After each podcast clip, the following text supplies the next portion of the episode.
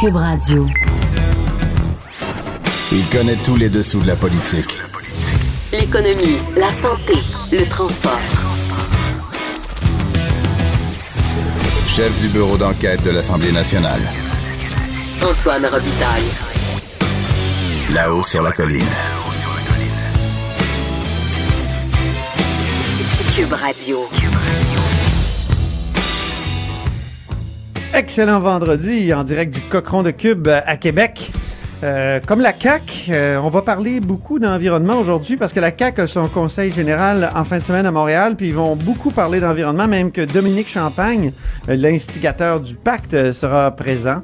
Et donc, à l'émission aujourd'hui, il y aura vers 13h10 le, ministre de l'Environnement, Benoît Charette. Ensuite, on fera un segment mots et mots de la politique avec Benoît Mélenchon, où il sera question d'un terme environnemental d'ailleurs. Et on va boucler l'heure en parlant de la transition énergétique avec Normand Mousseau, le, ce, ce physicien qui a produit un rapport en 2013 sur euh, notre rapport à l'énergie au Québec.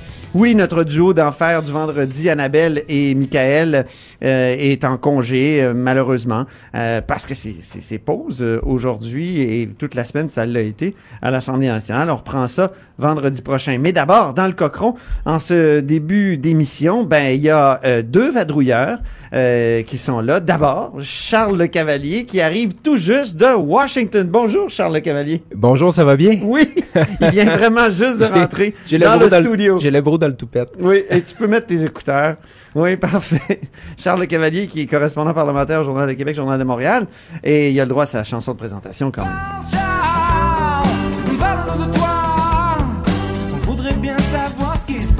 Parle-nous de toi, mais parle-nous aussi de François Legault. Tu as eu euh, une entrevue exclusive avec lui euh, là-bas à, Washington et il t'a dit que ben, il n'était pas entré en politique pour interdire les signes religieux. C'est est-ce que ça t'a surpris? Euh, Plus ou moins, parce que je pense qu'il a toujours voulu mettre ça de côté le plus rapidement. Mais ce qui arrive souvent avec les premiers ministres qui veulent mettre des choses rapidement de côté, mais ben, ils se retrouvent à en parler tout leur mandat. Et je pense par exemple à Robert Bourassa avec la Constitution en 85 quand il est arrivé. Oui, c'est ça. Donc la confidence que François Legault a fait au, journal, c'est que bon, on parle beaucoup de la laïcité, du principe de la laïcité.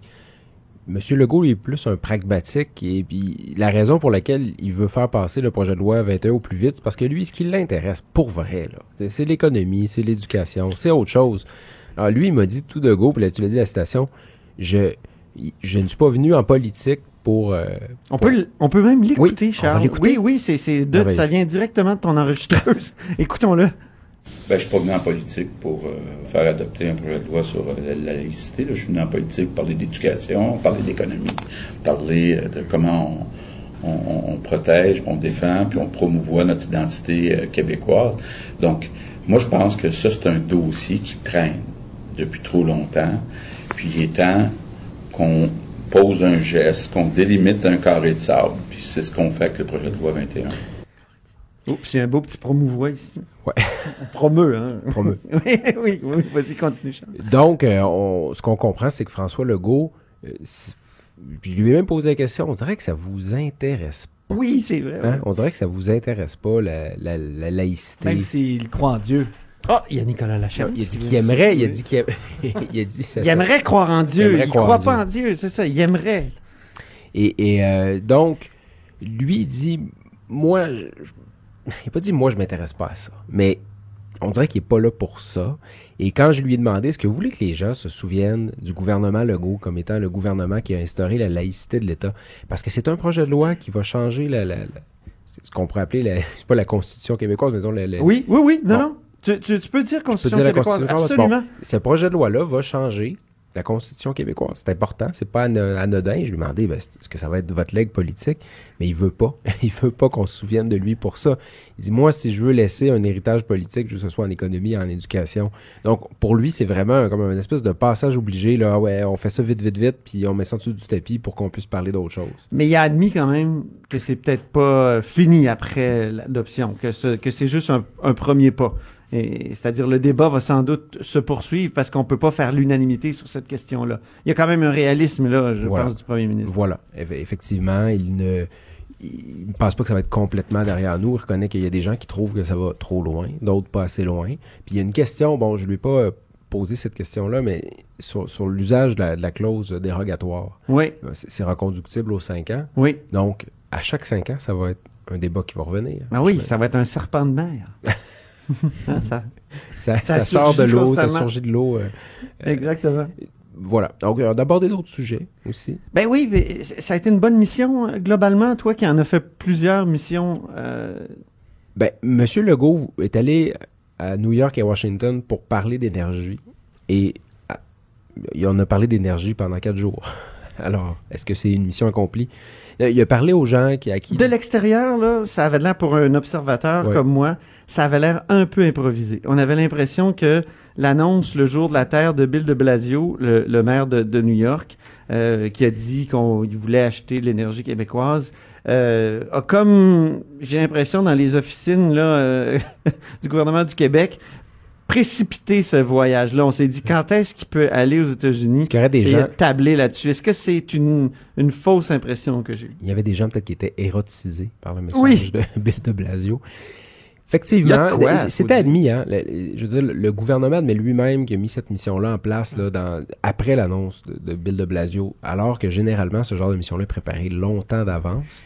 Ça s'est ressenti. Ils ont, ils ont quand même réussi à avoir un, un horaire assez chargé, mais par Mais le maire était pas là. mais le maire, Bill de Blasio, n'était pas là. En même temps, il y a un contexte particulier. Bill Oui. de Blasio a annoncé sa candidature euh, euh, à la présidentielle américaine pour les démocrates euh, quelques jours avant que M. Legault vienne à New York. Bon, c'est- un imprévu.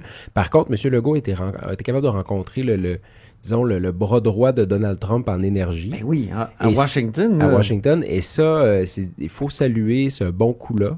Euh, il faut parler à l'administration Trump. Elle est là, elle est en place. Et M. Legault euh, a réussi à faire ce que peu de premiers ministres euh, ont fait avant lui au Québec. Puis en fait, même selon le ministère des Relations internationales, ce qu'aucun premier ministre n'avait réussi à faire, c'est-à-dire avoir une rencontre à la Maison-Blanche avec quelqu'un qui, qui est près du, du- du pouvoir présidentiel. Généralement, le Canada va bloquer ce genre d'initiative-là. C'est pas le, ils veulent, veulent pas que ce soit le Québec qui discute avec la- l'administration fédérale américaine. Et Il y là, a dans le- le passé l'Alberta qui réussissait ça. Dans, dans ses relations internationales. Euh, Mais euh, le Québec, c'est rare qu'il s'est rendu là. Puis là, c'est intéressant de, Voilà. de- Et- de voir qu'il a réussi. Et donc, on peut dire que M. Legault a réussi à passer son message que le Québec veut. Ça on l'entend beaucoup au Québec, là. On veut être la batterie du nord-est des États-Unis. Il veut exporter beaucoup d'énergie, plus d'énergie. C'est de l'énergie qui est pas chère, c'est de l'énergie qui est verte. Et puis, ben, l'administration Trump est maintenant au courant parce que M. Legault a réussi à avoir un, un entretien avec euh, un proche conseiller du président. Donc, euh, dans ton entretien, est-ce qu'il y a des choses qui, qui, qui ont été euh, dites et qui, qui sont dignes de mention, là, qui n'étaient pas dans ton papier? Parce que Ben- souvent, on laisse de côté des choses intéressantes quand on écrit un papier comme ça parce qu'on a, pas, on a un espace limité. Oui, bien écoutez, je, je lui ai posé une question sur euh, le troisième lien à Ah. Québec. Un sujet, un sujet bien populaire à Ah Québec. Et euh, j'ai été un peu étonné parce que je lui ai demandé, bon, finalement, en commission parlementaire, on vous a entendu parler d'un pont. Est-ce que c'est un lapsus ou vous aviez euh, vraiment déjà choisi le pont? Ouais. Puis il dit qu'encore aujourd'hui, le choix n'a pas été fait entre le pont, un pont-tunnel ou un tunnel. C'est un peu étonnant parce qu'on devrait, il devrait y avoir une annonce en juin.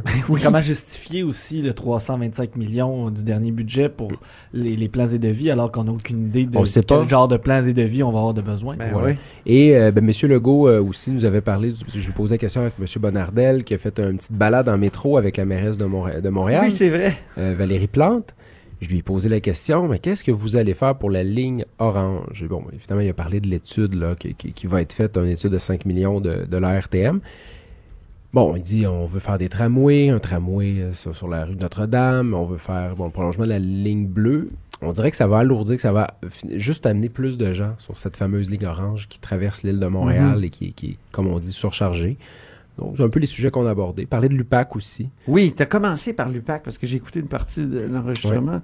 Et là-dessus, qu'est-ce que tu, comment tu résumerais sa, sa réponse? Ben, François Legault toujours avoir confiance en l'UPAC. Euh, il, essentiellement, bon, on sait que... Ça, c'est nouveau parce qu'il avait comme refusé Voilà. hein, de réitérer sa confiance. Et, et ce qu'il qu'il dit à la suite des reportages euh, du bureau d'enquête, du journal, qui- donc euh, M. Legault réagissait à ça, là, et puis pour rappeler, le, bureau d'enquête a révélé qu'il y avait des, des allégations de, Oui. de fabrication de preuves dans des enquêtes. Euh, C'est très, grave pour un policier d'inventer de la preuve. là. Oui. Oui. Et euh, M. Legault dit, ben écoutez, nous, on veut choisir quelqu'un de confiance, qui va avoir la confiance du gouvernement pour faire le ménage s'il doit y avoir un ménage. On peut imaginer qu'il va en faire un, là, mais il n'a pas voulu s'avancer davantage. Non, c'est délicat pour lui. J'ai l'impression de, de, de, de- de se pencher là-dessus. Là-haut sur la colline. Une entrée privilégiée dans le Parlement. 13h, 14h. Cube Radio. Il y a Nicolas Lachance qui est avec nous. On écoute Salut. sa musique de présentation. Et n'oublie pas l'anniversaire de Nicolas. Eh oui! Ah, On ne l'oublie jamais. Toujours un petit euh, Gérard Lenor- Lenormand prêt pour parler avec Nicolas Lachance, journaliste euh, au bureau d'enquête euh, du Journal de Québec. Donc, euh, pénurie de main-d'œuvre, ça frappe aussi le Revenu Québec? Ben, et c'est l'argument de Revenu Québec. Lorsqu'on a appris que le tiers des projets informatiques de l'Agence du revenu était en retard, euh, c'est c'est ce qu'on nous a... c'est- l'argument qu'on a utilisé de leur côté, ainsi que le, le nouveau rôle que le gouvernement a donné à Revenu Québec concernant la transformation numérique. Euh, c'est un grand projet gouvernemental, cette transformation numérique. D'ailleurs, Oui. il y a eu des consultations publiques qui sont maintenant terminées. Il y a des résultats qui devraient arriver au mois de mai. Euh, ce qu'on comprend, c'est que euh, au gouvernement du Québec, il y a deux euh, grandes instances qui euh, profitent des larges budgets en informatique. Euh, et c'est habituellement le ministère de la Santé euh, et euh, Revenu Québec. Revenu Québec, on parle d'un budget alloué de 115 millions de dollars pour 29 projets en cours. Et de ces 29 projets, on s'est rendu compte qu'il y en avait 11 qui étaient euh, très en retard. Donc, on parle de 50% du travail réalisé alors que il devait être terminé en février dernier. Je donne l'exemple parfois ici dans le reportage qui a été publié ce matin, le fameux Mon Dossier. Oui, Cette plateforme Mon est- Dossier. Mon Dossier. tout le monde va Tout le monde a son dossier, c'est ça. Puis ben mon, mon Pas- fameux Peut-être pas tout le monde. hein. Les personnes Ouais, âgées, euh, ils sont vrai. pas très euh, portés là-dessus. Mais ils ont un comptable. là-dedans, moi. Ah oui? Ouais. tu n'as pas ton dossier oui, je pense que j'ai mon dossier. une mais fois Je là. consulte pas beaucoup mon dossier. C'est sur, euh, c'est évidemment, c'est sur ordinateur. Exact. euh, sur, sur le web. Donc c'est un peu notre identifiant euh, web euh, virtuel du gouvernement du Québec mais de l'agence du Puis là, d'après ce que je comprends, Ben- mon dossier, c'est pas mal 1.0 actuellement. Ben, mon dossier était supposé être euh, boni- avoir une offre bonifiée euh, sur son portail pour les entreprises. Puis euh, il y a une migration là qui était euh, qui est en cours. La migration, on parlait d'un budget alloué, on parle d'un budget alloué de 7 millions, puis pour la bonification de 4 millions de dollars. C'est quand même beaucoup d'argent. Et c'est, des projets qui sont pas sur pause complètement, mais on nous dit qu'il y a de nouvelles priorités à l'Agence du revenu et qu'en raison du manque de d'effectifs, en raison de la pénurie de main-d'œuvre, on a décidé de prioriser certains autres projets qu'on ne nomme pas en particulier. euh, Ouais, on aimerait ça dire. savoir. Ben, c'est c'est souvent la chose avec Revenu Québec. Il y a beaucoup, c'est une agence, hein. Donc il y a beaucoup plus de secrets que dans certains ministères et organismes. Euh, et et c'est une agence qui possède beaucoup de nos données euh, et qui ont Et une expertise Des données sensibles. oui. hein. Et ce pourquoi le gouvernement du Québec les a approchés pour sa- leur transformation numérique, c'est justement c'est qu'ils ont quand même des experts en sécurité informatique, principalement, qui sont très très bons. Ils ont, ils ont une belle, ils ont une belle euh, expertise là à l'intérieur re- du revenu. Le problème, c'est que partout dans, en ce moment, partout dans les instances gouvernementales, on manque d'experts. On, se les arrache. On se les arrache. Et pourtant, euh, sous euh, le gouvernement Couillard, euh, lorsque Martin Coiteux était président du Conseil du Trésor, on avait promis euh, de réussir à garder l'expertise au sein de l'appareil gouvernemental. On avait promis près de 1000 postes euh, qui allaient être comblés durant le mandat. Et encore aujourd'hui, on l'a appris durant l'étude du projet de loi 14, ils ne sont pas au rendez-vous. Le, le syndicat parle Combien? euh, de la moitié. La moitié La moitié hein? des postes seulement. Et en plus de la moitié, ce, qu'on que, ce que je vais souligner à ton émission, c'est c'est le problème, c'est un problème de rétention. Mhm. On n'est pas capable, une fois qu'on les a engagés, de les garder. L- La compétition, le privé arrive puis lui dit regarde pour le même poste que tu fais là, moi je vais te payer le double. Ah oui, Donc, le double. euh, J'exagère peut-être, mais euh, clairement, il y a une question de, de conditions de travail ici qui, est en jeu. Et, et c'est la même chose pour l'agence du revenu. L'agence peut proposer des salaires euh, parfois euh, supérieurs. On, on transforme certains postes de professionnels pour les, les donner à des gens en informatique. Par contre, il va falloir que les choses changent. Dans la consultation publique, les gens ont pu s'exprimer à travers il y a eu un dialogue avec le gouvernement et clairement, c'est il y a un problème de conditions de travail. Les gens du numérique, on se les arrache, mais ils aiment avoir des conditions particulières, et, euh, avoir un environnement de travail agréable. Euh, Avec des tables de Mississippi. avec du pouvoir venir en, en roulis roulant, descendre d'un étage à l'autre en glissade, Ah oui! Toujours des patentes. avoir le café et les bananes gratuites à l'entrée. Des patentes à la Google. là. Oui, Ils veulent exactement. ça, eux autres. C'est ce qu'ils veulent. non, mais on exagère. on ex- Non, mais, on euh, caricature, oui. mais il y a quelque chose de vrai là-dedans. Il faut. euh, Exact. Ça peut pas être un environnement aussi drabe que le- l'environnement de, a- l'édifice Marly à Québec. Voilà. Pas, les- gens de Montréal savent pas ce que c'est, mais c'est une espèce de d'énorme truc. en plein milieu d'une forêt. Oui, à Pointe-Sainte-Foy. Moi, j'ai fait un stage. là. Ah oui, quand j'étais en sciences politiques. J'avais fait un stage parce qu'il y avait un bout du ministère de l'Environnement qui était là, puis j'avais fait un, un six mois, oui, que, ma dernière session universitaire dans cet édifice. Et c'est une fourmilière à cet endroit-là. Le matin, les gens savent, gigantesque. savent plus où aller. Ah oui. Il y, y a des gens qui sont stationnés euh, euh, sur, euh, sur le bord de la route sur des kilomètres. Ben oui. C'est complètement fou. Oh, et puis à l'intérieur, ben, mettons que c'est ça. Dans le Ben- temps, il fallait déjà que je pense qu'on nettoie les conduits parce que ça sentait, ça sentait le vieux conduit. Ben- Mais euh, c'est ça. C'est Bref, c'est vrai que c'est peut-être un autre projet en retard. on, on, image, euh, euh, on a euh, une image du, du travail euh, dans, au gouvernement qui est un peu drabe, avec des paravents. Mais c'est un débat qui revient Beige, constamment. ouais. Je trouve que c'est un argument qui est pas toujours valable, mais les horaires variables, par exemple, Ouais. il y a des jeunes qui travaillent en informatique qui, mal- qui sont performants la nuit, qui sont performants le soir. Est-ce qu'il faudrait maintenant leur permettre de pouvoir travailler à des heures atypiques? Oh, ben là, là. Ben écoutez, Ça, c'est ton côté millénarial. exactement. Oh, et toi, tu penses qu'il faudrait ajuster toutes les, Non, horaires? Euh, Les, les gens veulent peut-être être payés à chaque- 35 heures semaine, mais pouvoir le faire un peu quand ils le veulent. Aïe, aïe. Non, mais je suis ici pour euh, Ah ouais. euh, Pourquoi pas sortir les les colonnes du temple. Faudrait qu'on sorte leur vidange puis Non, qu'on non, non, leur fasse couler un bain. Non, mais c'est pas ça. Mais c'est vrai que euh, euh, il y a- ça peut être peut-être être plus intéressant d'aller travailler euh, au centre-ville de Québec, en basse-ville, peut-être dans le quartier Saint-Roch, Peut-être. pour une firme qui lui donne, qui donne à, à un employé un salaire qui qui ne retrouvera jamais euh, au gouvernement du Québec, des conditions qu'il ne retrouvera jamais au gouvernement du Québec, et qui garde avec lui l'expertise dont veut le gouvernement du Québec. Ben oui, ben oui, mais il faut- essayer de les garder. Les, les autres projets qui sont en retard, Nicolas, parle-nous-en un peu, parce que là, on a parlé Oui. de mon dossier. On a le fameux Mais il y a autre remboursement. euh, Il y a un service de remboursement de taxes qui se doit d'être toma- automatisé. Euh, alors, euh, c'est un gros, euh, c'est un, un gros projet de 12 millions de dollars quand même, euh, qui est qui a plusieurs mois de retard également. Et, et comment on classifie ça jus- justement? Il y a des Ouais. il y a des projets que Monsieur, Madame, tout le monde, je pourrais dire le nom du projet. Ça leur dit rien. Ça, ça leur dira rien. C'est très compliqué. C'est c'est mais euh, sur le tableau de bord du Québec, qui est un site Oui. euh, ouvert à tous. Là, tout le monde peut aller voir, vérifier si certains projets sont premièrement à terme, s'ils sont suspendus, si euh, et ils ont des catégories de couleurs. Donc quand c'est dans le, le, le vert, euh, et, et disons, est-ce que le budget est respecté? C'est dans le vert, donc le budget va bien, c'est dans le vert. Et c'est la même chose pour euh, les- l'échéancier. Et sur ce sur ce tableau-là, on peut voir euh, combien de, de- d'échéanciers sont dans le rouge ou dans le jaune. Ouais. Et même chose pour les budgets. Et c'est fort intéressant. Et c'est pas mis assez souvent à jour.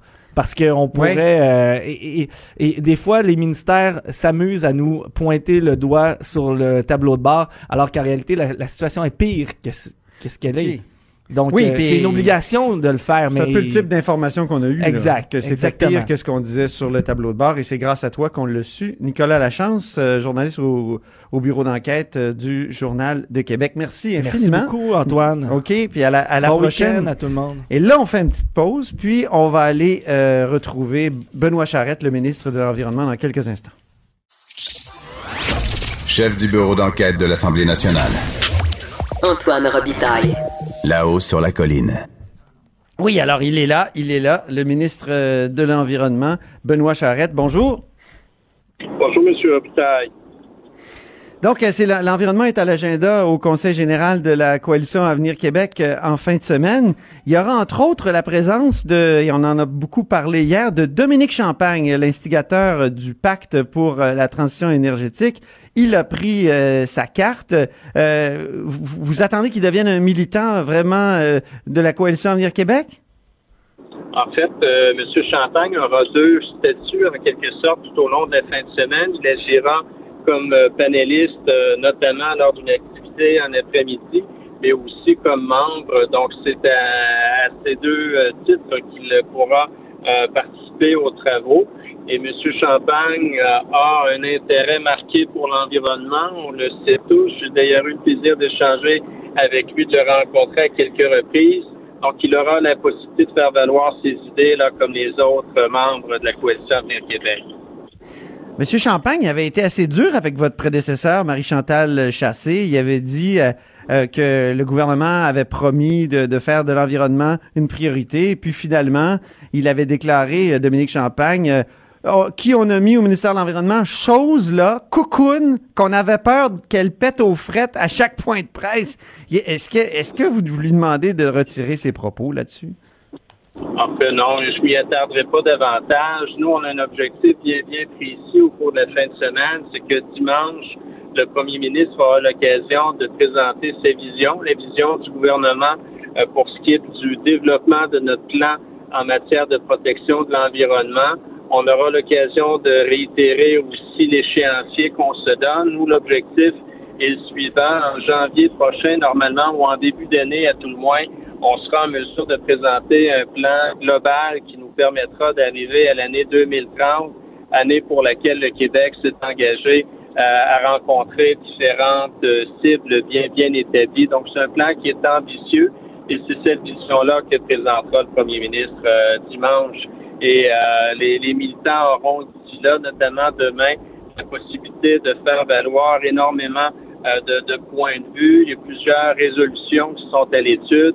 Et dans chacun de ces cas-là, on parle de, de, façon bien concrète de résoudre des problèmes bien précis, mais au final, avec le résultat d'avoir un environnement de meilleure euh, qualité à offrir aux, aux Québécois et aux Québécoises il reste que ça, ça nuit à votre crédibilité en matière d'environnement euh, dans les premiers mois. Cette nomination-là, euh, et ça, ça, a été un changement, ça, ça m'a conduit à un remaniement euh, ministériel. Euh, donc, comment, comment là, retrouver une crédibilité, trouver une crédibilité sur ce sujet-là euh, dans, les, dans les prochains mois?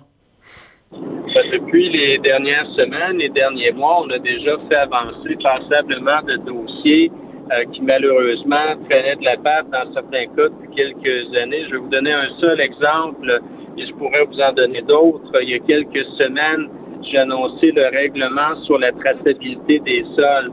Donc, pour s'assurer que les sols contaminés ne se retrouvent pas euh, dans des lieux sans qu'ils aient été euh, traités au départ. Et ça, c'est un, un, règlement qui était attendu depuis des années. Malheureusement, le, précédemment, le précédent gouvernement avait tardé à, répondre à cette euh, demande-là. Et c'est une demande qui était adressée autant par euh, les milieux environnementaux euh, que par le milieu des affaires lui-même, qui était défavorisé par une concurrence déloyale. donc, quand on parle de gestes concrets qui sont bons pour l'environnement, dans bien des cas, ils peuvent être bons aussi pour le développement économique et les différentes propositions qui seront débattues allient de belle façon justement euh, cette idée de, du développement d'une économie euh, verte, donc profitable sur les deux points de vue. Donc déjà en quelques mois, et ça, c'est l'exemple que je vous euh, que je vous, je vous donne bien bien précis, mais je pourrais vous parler de d'autres mesures qui ont Oui. Ben moi j'aimerais vous parler de la mesure 2.2 monsieur Charrette. La mesure 2.2, c'est la redevance sur les bouteilles d'eau. Vous dites que la coalition Avenir Québec, c'est-à-dire dans le cahier de proposition là, c'est écrit propose d'imposer des redevances et une consigne sur les bouteilles d'eau afin de réduire progressivement leur utilisation. Mais quand est-ce qu'on aurait cette consigne-là? Quel échéancier vous donnez-vous? En fait, le, débat va se faire d'abord euh, auprès des, militants cette fin de semaine, mais nous, c'est clair, et ça, j'ai eu l'occasion de répéter à quelques reprises, on veut euh, s'attaquer de façon bien directe à tout ce qui est gestion des matières résiduelles, notamment le plastique à usage unique, notamment les bouteilles euh, d'eau à usage unique. Donc, dans un premier temps, ce débat-là euh, au cours de la fin de semaine, mais j'ai eu l'occasion de réitérer ces dernières semaines. Nous, l'automne sera largement consacré à la gestion des matières résiduelles et la question du plastique des bouteilles d'eau sera alors euh, discutée. est très confiant qu'on va arriver avec un système qui sera nettement plus euh, efficient que celui qui est en vigueur actuellement. Moi, je peux vous donner quelques statistiques ou quelques chiffres qui ne m'ont pas plu à mon entrée en fonction lorsqu'il est question de verre, lorsqu'il est question de plastique. Malheureusement, on en récupère une bonne proportion, mais on arrive à en, en recycler ou en en revaloriser un pourcentage qui, moi, ne me satisfait pas du tout. Et au final, on peut se convaincre malheureusement que plus de 50% de ces produits-là se retrouvent à l'enfouissement alors qu'un potentiel de revalorisation qui est immense. Donc, dès cet automne, là, euh, ces questions-là trouveront des réponses bien précises à travers les initiatives que l'on souhaite mettre de l'avant. Est-ce qu'il faudrait consigner, euh, d'abord hausser la consigne sur les bouteilles de verre alors? Moi, ce que je peux vous dire, et ça aussi c'est un petit peu euh, désolant, le système de consigne au Québec n'a pas été, et c'est le cas aussi pour la, consigne privée pour la, bière, n'a pas été revu là, depuis euh, près d'une trentaine d'années. Et même les montants qui sont associés à ça, que ce soit les montants de manutention, les montants de la consigne, donc c'est clairement des éléments qui feront partie de notre euh, réflexion. Peut-être qu'ils seront abordés dès la fin de semaine, mais sinon à l'automne, euh, c'est des enjeux qui seront euh, discutés. Si on veut un système qui soit euh, performant, on ne peut pas s'en remettre uniquement à un système qui a été établi il y a une trentaine d'années et qui n'a pas été modernisé là, depuis. Éliminer la consigne, est-ce que c'est une option? Ce que j'ai aussi l'occasion de dire, c'est qu'il n'y a pas de solution unique. Dans le cas du verre, par exemple, il y a ce débat-là qui oppose depuis des années les tenants de la consigne aux tenants, euh, eux qui souhaitent que tout passe par le, bac bleu. Et dans tous les cas, je n'ai pas réussi à trouver de solution unique en fonction de la réalité de certaines localités, en fonction de la réalité des régions, en fonction de différents types d'entreprises qui, dans certains cas, euh, ont besoin d'un verre de, de, tel type de qualité ou d'un autre pour d'autres entreprises. Donc, ça a été le défaut des dernières années d'être à la recherche de la solution unique. Et à, défaut d'y être parvenu, on, se retrouve avec un système, encore une fois, qui n'a pas été modernisé. Donc, on arrivera, je le pense, et je suis très confiant avec une politique qui soit euh, à la fois complète, euh, qui permette aux différents marchés de bien s'approvisionner euh, de cette matière-là, parce que pour moi, le, verre, le plastique, c'est une matière qui a un potentiel de valorisation extraordinaire mais il faut penser les, choses différemment. Il faut surtout éviter que plus de 50 de toute cette matière-là se retrouve euh, bêtement, encore une fois, dans les sites d'enfouissement. Parlons euh, transport maintenant. On constate que le parc automobile ne cesse d'augmenter euh, plus vite d'ailleurs que l'augmentation de la population, les, la taille des voitures, malgré des années de sensibilisation sur euh, au sujet de de, de, de, de ces choses-là, puis de, des changements climatiques. Qu'est-ce qu'on peut faire concrètement pour diminuer les émissions de transport qui viennent de, justement du transport et du nombre de voitures? au hasard cette question-là parce que mon collègue Jonathan Julien, pas plus tard que ce matin, j'étais à ses côtés au moment de l'annonce, euh, a confirmé une bonification au programme euh, Rouler vert euh, pour favoriser le, développement de cette filière-là de la motorisation électrique. Et c'est vrai a beaucoup d'automobiles, mais ultimement, notre objectif, c'est de faire en sorte que de plus en plus de, de ces véhicules-là euh, soit électrique et la croissance au Québec, elle est très encourageante. Donc, non seulement on est leader au Canada, 50% des voitures électriques qui sont vendues au Canada le sont par, euh, par euh, des, Québécois, des, des, Québécoises, mais fait encore plus intéressant, c'est que cette croissance-là, à chaque année, elle double ou presque, ce qui fait qu'on aura l'occasion de réitérer un objectif très, très ambitieux tout au long de la fin de semaine, notre souhait, c'est qu'en 2030, on ait un million de véhicules électriques ou euh, hybrides branchables au Québec.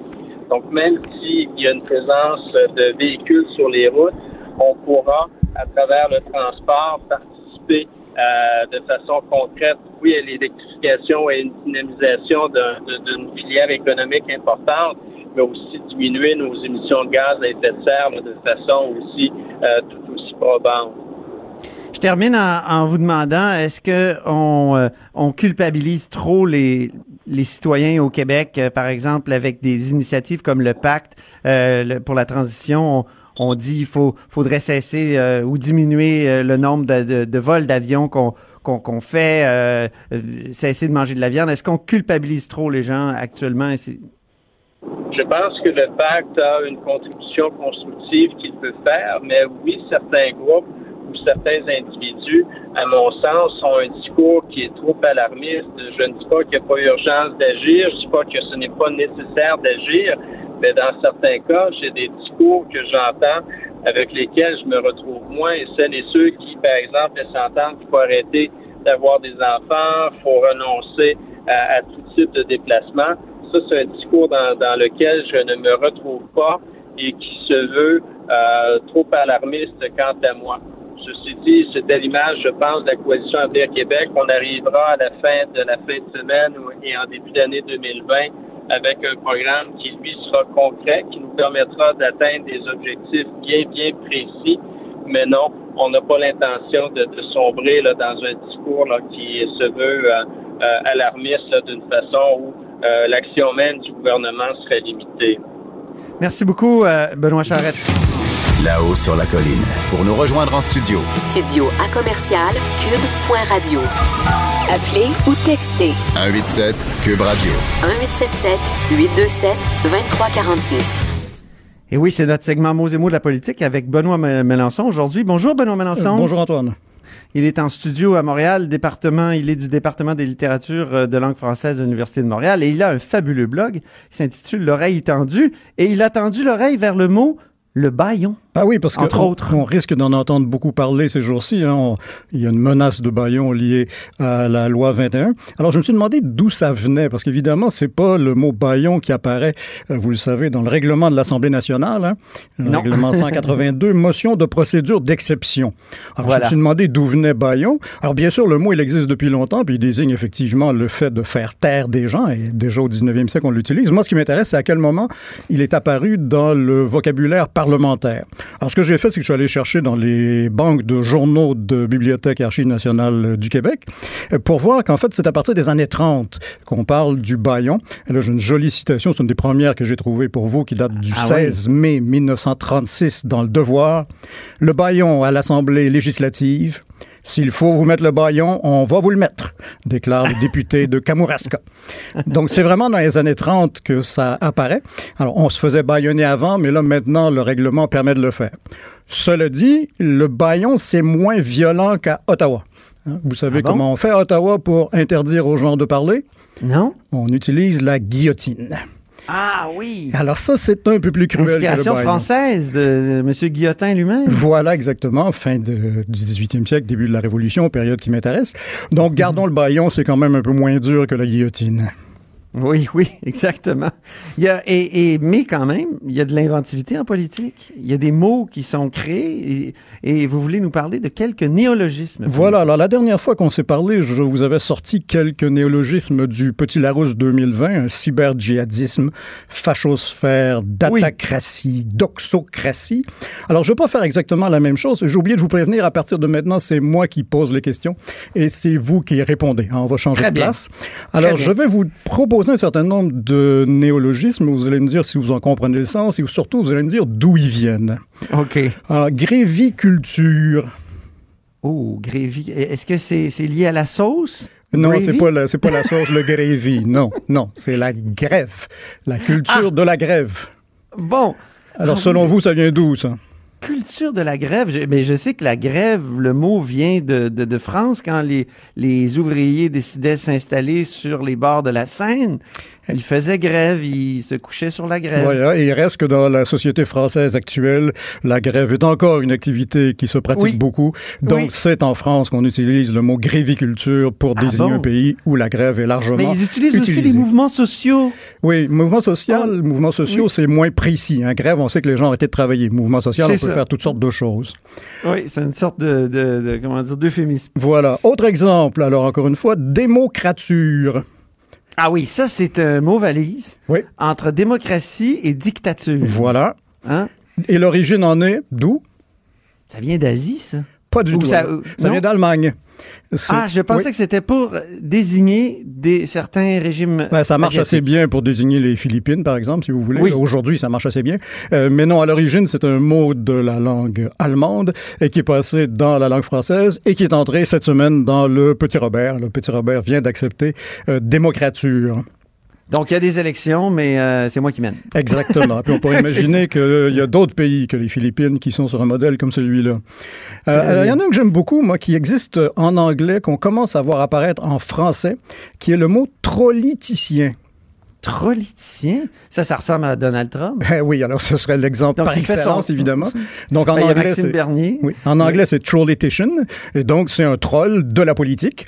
Euh, alors il existe en anglais depuis au moins une quinzaine d'années, sinon plus, euh, mais je commence, mais tout juste, hein, à le voir en français. C'est encore très très rare, euh, mais il me semble que c'est très utile, alors, évidemment pour Donald Trump, et vous venez de le dire pour Maxime Bernier.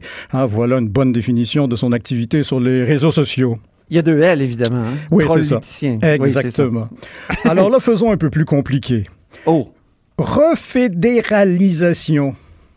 refédéralisation? Ah, le, le Canada en aurait besoin, en tout cas. Oui, ça, je sais que c'est un de vos dadas, là, mais je veux pas, je veux pas embarquer sur votre cheval, si je puis me permettre. Qu'est-ce que vous voulez? Ça m'érotise, je ne voulais surtout pas aller jusque-là.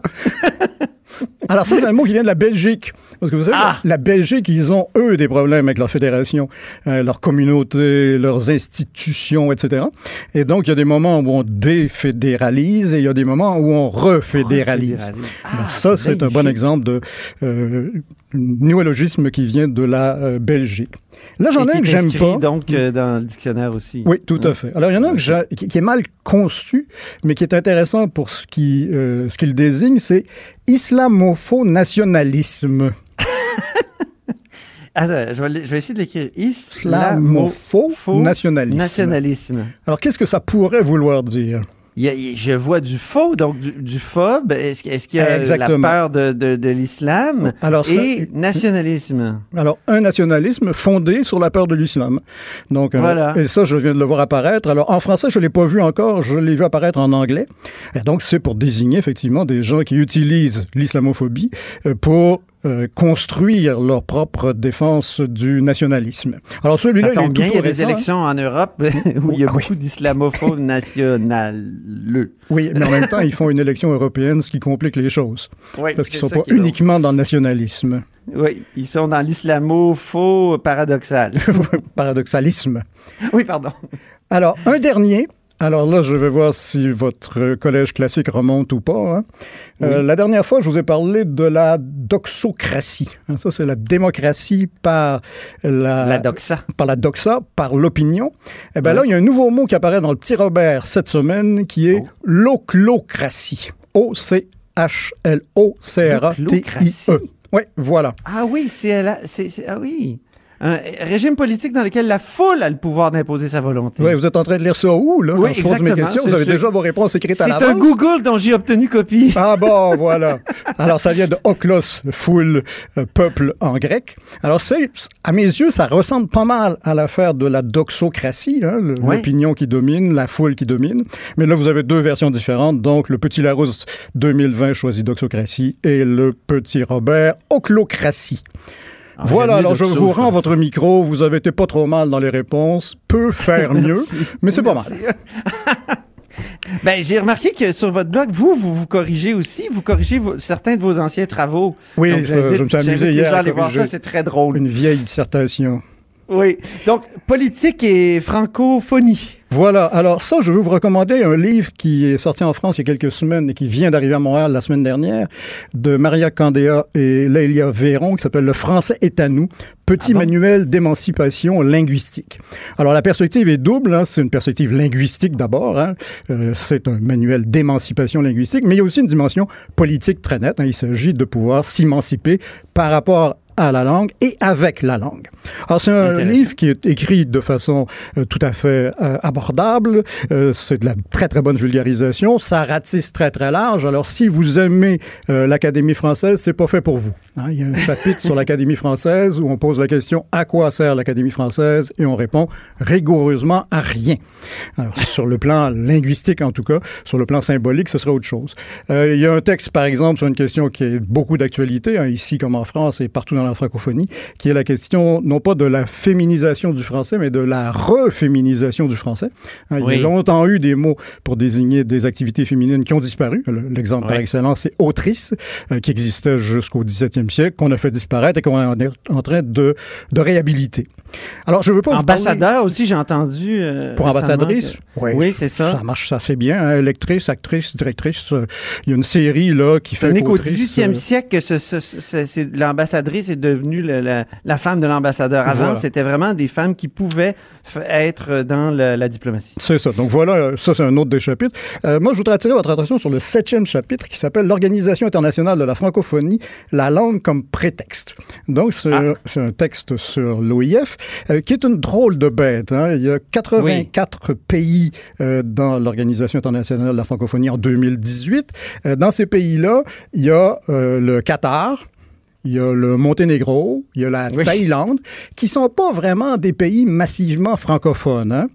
Euh, ajoutez à ça que le Qatar a un assez lourd bilan en matière des droits de la personne, dans des droits humains. Euh, donc, ça fait des drôles de fréquentation. Euh, ajoutez encore à ça que dans l'OIF, il n'y a pas l'Algérie qui est quand même un pays où on parle un peu français depuis assez longtemps. Hein. Donc, il y a là un problème de composition. Hein. Pourquoi admettre des pays où on parle très, très peu français et ne pas y admettre des pays où l'on parle français? Il y a un problème, disent euh, les autrices, euh, de mission. Alors, qu'est-ce qu'on fait exactement à l'Organisation internationale de la francophonie? Alors, on fait beaucoup de commerce, on fait pas mal d'économie, on fait un peu de politique, on fait beaucoup de diplomatie. Et, on rénove des appartements à Paris. Semble-t-il, on s'occupe bien de l'eau chaude, si j'ai bien compris. Oui. Euh, mais alors, la partie linguistique, en revanche, est assez peu développée, ce qui est quand même un truc euh, assez paradoxal. Donc, drôle de composition, drôle de mission, disent les autrices, et alors, elle s'interroge sur le rôle de la France. Que fait la France dans euh, l'Organisation internationale de la francophonie? Alors, elles utilisent l'expression rôle ambigu, et elles disent, il y a une dimension diplomatique à l'affaire. Hein. Et il y a une dimension aussi liée au passé colonial de la France. comment la France gère-t-elle ses relations avec, dans certains cas, ses anciennes colonies? Il y a autre chose que des anciennes colonies à l'OIF, mais il y a ça aussi. Et elle s'interroge à savoir si l'Organisation internationale de la francophonie, c'est pas parfois du colonialisme, voire du euh, néocolonialisme. Ou du recolonialisme oui, du recolonialisme, effectivement. Alors, elles disent, il y a un mot qui existait qui avait un sens neutre, dont on est en train de, le, de dire qu'il a un sens euh, négatif, c'est le mot France-Afrique. Dans les années 60, il y a des dirigeants africains qui se réclamaient de la France-Afrique en disant nous sommes des Français, nous vivons, nous parlons français, nous vivons en Afrique. Euh, mais il y a un commentateur qui s'appelle François-Xavier Verschave que citent les autrices de euh, Le français est à nous, euh, qui dit en fait il faut entendre France-Afrique, donc une France à l'argent. c'est bon. Oui, je trouve que c'est assez juste. Donc, c'est un chapitre très, très intéressant. Et On elle conclut en disant. Certain. Oui, elle conclut en disant le problème, c'est que c'est un organisme qui n'a pas de politique linguistique, alors que c'est la chose, bien évidemment, qu'on attendrait d'abord et avant tout. Alors, pas de révélation spectaculaire, mais une excellente synthèse tout à fait utile. Ah ben, c'est certain qu'on va aller lire ça. Septième chapitre de Le français est à nous, petit manuel d'émancipation linguistique. Chez la découverte. merci, merci infiniment, Benoît Melançon. Ça me fait plaisir. À bientôt. Donc, Benoît Melançon euh, est professeur euh, à l'Université de Montréal. Il est le, il est l'âme, je dirais, du blog L'oreille tendue aussi. Après la pause, on s'entretient avec euh, Normand Mousseau, qui est professeur de physique, lui, à l'Université de Montréal. Là-haut sur la colline. Sur la colline. Bonjour, Normand Mousseau. Bonjour, Antoine. Donc euh, professeur de physique, comme je le disais, à, l'Université de Montréal, et aussi co-auteur de Maîtriser notre avenir, rapport euh, de la Commission sur les enjeux énergétiques euh, au Québec, déposé en 2014. Faisons justement rapidement le, bilan cinq ans après la Commission sur les enjeux énergétiques du Québec. Il me semble que euh, on peut faire un constat d'échec hein, concernant la lutte au changement climatique. Il y avait notre dossier du Journal de Montréal en fin de semaine dernière, malgré le fond vert, la bourse du carbone, les grands pollueurs du Québec polluent toujours plus. Leurs émissions de gaz à effet de serre ont même particulièrement bondi entre 2016 et 2017. Alors, c'est, est-ce que c'est pas un peu euh, déprimant, Normand Moussou? Ben c'est pas facile.